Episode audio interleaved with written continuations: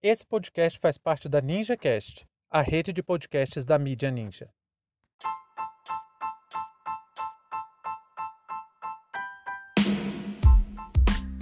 Senador Luiz Carlos Reis e a defesa da hidroxicloroquina.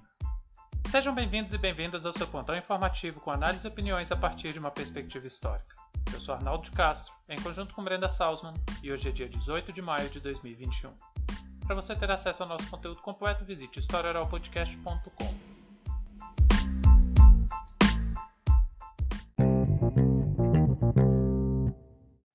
A CPI da Covid-19 se reuniu ao longo do dia para tomar depoimento do ex-ministro das Relações Internacionais, Ernesto Araújo. As declarações do ministro deram ainda mais força à argumentação de que o governo brasileiro promoveu práticas que dificultaram parcerias internacionais e provocaram tensões com outras nações. Já no final da sessão, o senador Luiz Carlos Reis, usando de seu tempo de fala, aproveitou a oportunidade para disseminar mais desinformação e fake news sobre o tratamento precoce e o uso da hidroxicloroquina. Pessoal, CPI é um dos mecanismos mais importantes que o Congresso Nacional tem para investigar ações do Poder Executivo. Não apenas, mas principalmente do Poder Executivo. Isso é uma premissa iluminista, a ideia de que os poderes devem ser independentes e harmônicos entre si e, pelo bem das instituições do Estado, o Poder Legislativo se constitui como a esfera do Estado que é responsável pela fiscalização da execução das funções públicas. É por isso que uma CPI provoca tanta tensão, porque é o mecanismo mais potente para se fazer investigações pontuais. São temas definidos com o escopo de atuação muito bem delimitado. Não por acaso, uma das tentativas do governo de interferir na CPI da Covid foi exatamente tentar aumentar o campo de investigação, diluindo as funções principais dessa CPI. Aí, como não conseguiu, porque diversos senadores estabeleceram uma importante resistência a essa investida do governo, principalmente os senadores Omar Aziz, o Randolfe Rodrigues, Otto Alencar e Renan Calheiros, a outra tática do governo foi que a sua base aliada no Senado fosse usar a CPI como palanque de defesa do governo. Aí um desses apoiadores do presidente é exatamente o senador do Rio Grande do Sul, Luiz Carlos Reis. Reis é senador pelo Rio Grande do Sul e alguém com uma longa trajetória no parlamento brasileiro. Uma coisa que me chama muita atenção é que Reis sempre foi visto, tanto pela direita quanto pela esquerda, tanto pela oposição quanto pela situação, como um cara moderado. Eu sempre discordei disso. Reis, para mim, é uma daquelas provas que o pensamento da direita em si é bem extremista. O fato é, com a CPI da Covid, o Luiz Carlos Reis está deixando a máscara cair completamente. O cara vai em toda a sessão da CPI com um único objetivo: criar a narrativa de que é científico e de boa prática continuar impulsionando o uso da hidroxicloroquina. Acontece que todas as informações que ele leva para a CPI são tremendamente falhas. Inclusive, eu vou te dar uma dica, assim, toda vez que você estiver amuado, triste, estiver chorando lá, de mal com a vida, se estiver se sentindo um idiota por ter falado alguma coisa, dito alguma coisa que você acha que não era bem daquele jeito, pega um vídeo do Luiz Carlos Reis defendendo a cloroquina na CPI da Covid. Aí você vai ter uma injeção imediata de autoestima. Ele fala tanta besteira, tanta desinformação, que é até difícil pensar que ele faz isso por pura ignorância. Não é possível que alguém consiga falar tanta besteira, é uma metralhadora de idiotice. E não é possível que isso seja só por desinformação, sendo quem ele é, tendo acesso a tantas informações como ele tem. Sem contar que na CPI tem 2 médicos que já mostraram sucessivas vezes os erros científicos em defesa da cloroquina.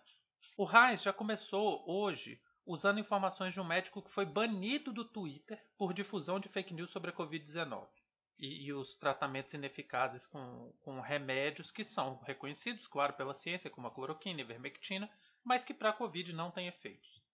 Aí citou o exemplo da redução de casos em Chapecó, mas não sei se ele se esqueceu, mas Chapecó começou a ter redução de casos exatamente depois que aderiu ao isolamento. Aí depois... Não, essa é demais. Depois de ter falado esse tanto de asneira, para tentar dar força ao seu argumento, ele usou o caso do médico francês Didier Raoult. O Didier Raoult é um dos maiores divulgadores do uso desse medicamento no mundo. E o Didier Raoult assumiu que a hidroxicloroquina não deu resultados convincentes. Olha nas palavras dele. Didier Raoult falou o seguinte, abre aspas, as necessidades de oxigenoterapia, a transferência para UTI e o óbito não diferiram significativamente entre os pacientes que receberam hidroxicloroquina com ou sem azitromicina e os controles feitos apenas com tratamento padrão, fecha aspas. O que dá para perceber nitidamente é um desespero da base governista tentando fazer colar o discurso de que não tinha problema nenhum indicar cloroquina porque o mundo todo estava fazendo isso. Gente, vamos lá. É muito comum que médicos, quando aparece uma nova doença, algo que não tem um protocolo ainda de tratamento, é muito comum começar a recorrer a medicamentos já existentes para tentar utilizar algum deles na expectativa de que funcione. Se a pessoa está com vírus, o médico vai tentar indicar um antiviral para ver se ele tem ação contra aquele vírus específico. A tentativa de se usar hidroxicloroquina no começo da pandemia não é o foco da CPI, precisamente por essa boa prática do método científico, que é normal, é comum na medicina. Não é isso que está em questão. O problema é que, pelo próprio método científico, nada se comprovou de eficiente nesse medicamento para combater a Covid. Então, por que o governo insistiu na propaganda de remédio? E pior, de um remédio que, além de ter feito essa propaganda, ainda dedicou milhões de reais para aumentar a produção nos laboratórios do Exército. E ainda fez, ainda trabalhou nas relações internacionais para importar um monte desses medicamentos de hidroxicloroquina, inclusive recebendo dos Estados Unidos, que também fez a mesma política lá com o Trump, depois desistiu desse caminho. Aí é por isso que fica a dúvida. Será que Luiz Carlos Reis, o cara experimentado na política, tá indo para a CPI falar tanta besteira porque tá de fato convencido de que o medicamento funciona, ou isso é apenas uma estratégia para não deixar os trabalhos da CPI seguirem? Nos dois casos é extremamente preocupante. No primeiro, porque é mais um senador completamente negacionista que tem pavor de ciência e nega estudos e orientações das melhores práticas do planeta. No segundo, porque é uma interferência para que o Senado não cumpra um de seus pilares, uma das razões da sua existência, que é a fiscalização. E por que tanta preocupação que a gente tem com isso? Por que tem que ficar de olho nisso? Ficar prestando atenção nas falas quase translocadas de um senador que está demonstrando reduzidíssimas capacidades cognitivas. Veja bem, uma das perguntas mais recorrentes na CPI é o seguinte. Todos os depoentes em algum momento se depararam com essa pergunta. Você acha que as falas e atitudes do presidente tiveram muito impacto na percepção do povo sobre os usos de tratamento precoce e no desincentivo das medidas de segurança? Essa pergunta aconteceu com praticamente todos.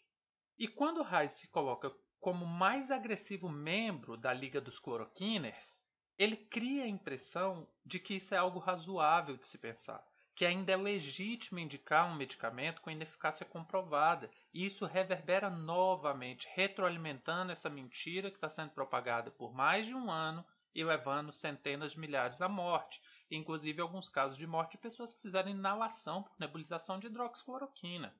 Só para finalizar, esse senador falou para o senador Randolfe Rodrigues que se o Amazonas tivesse feito tratamento precoce, o estado do Amazonas não teria entrado em colapso, e coloca como exemplo que o estado do Randolfe, o Amapá, está fazendo uma política de uso de protocolo de tratamento precoce. Só que o Amapá, mesmo que não tenha sido o colapso do Amazonas, passou e passa por uma crise grave de Covid, com uma taxa de 121 mortes a cada 100 mil habitantes. A maior taxa desse tipo, na contagem de 100 mil habitantes, é do Peru, que é 123, só para vocês terem uma base. E o governo do Macapá ainda faz propaganda pelo tratamento usando fake news em cima de fake news. A única coisa interessante nas falas do Luiz Carlos Reis é que mostra que o discurso do governo é extremamente frágil e limitado.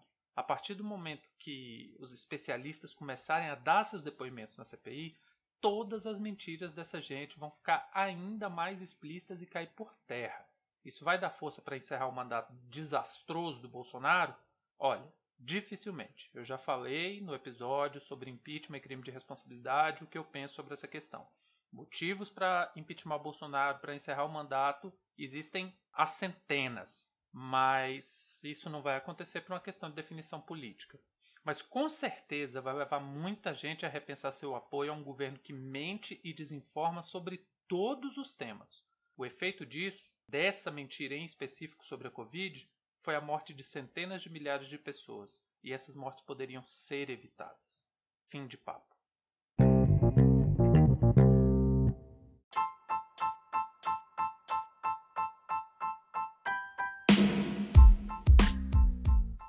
Entre tantos fatos que nos cercam e com a velocidade de informações a que estamos submetidos, essa foi nossa escolha para o destaque de hoje.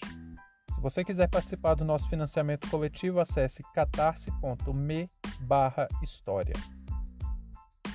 Muito obrigado a você por prestigiar nosso trabalho e até a próxima.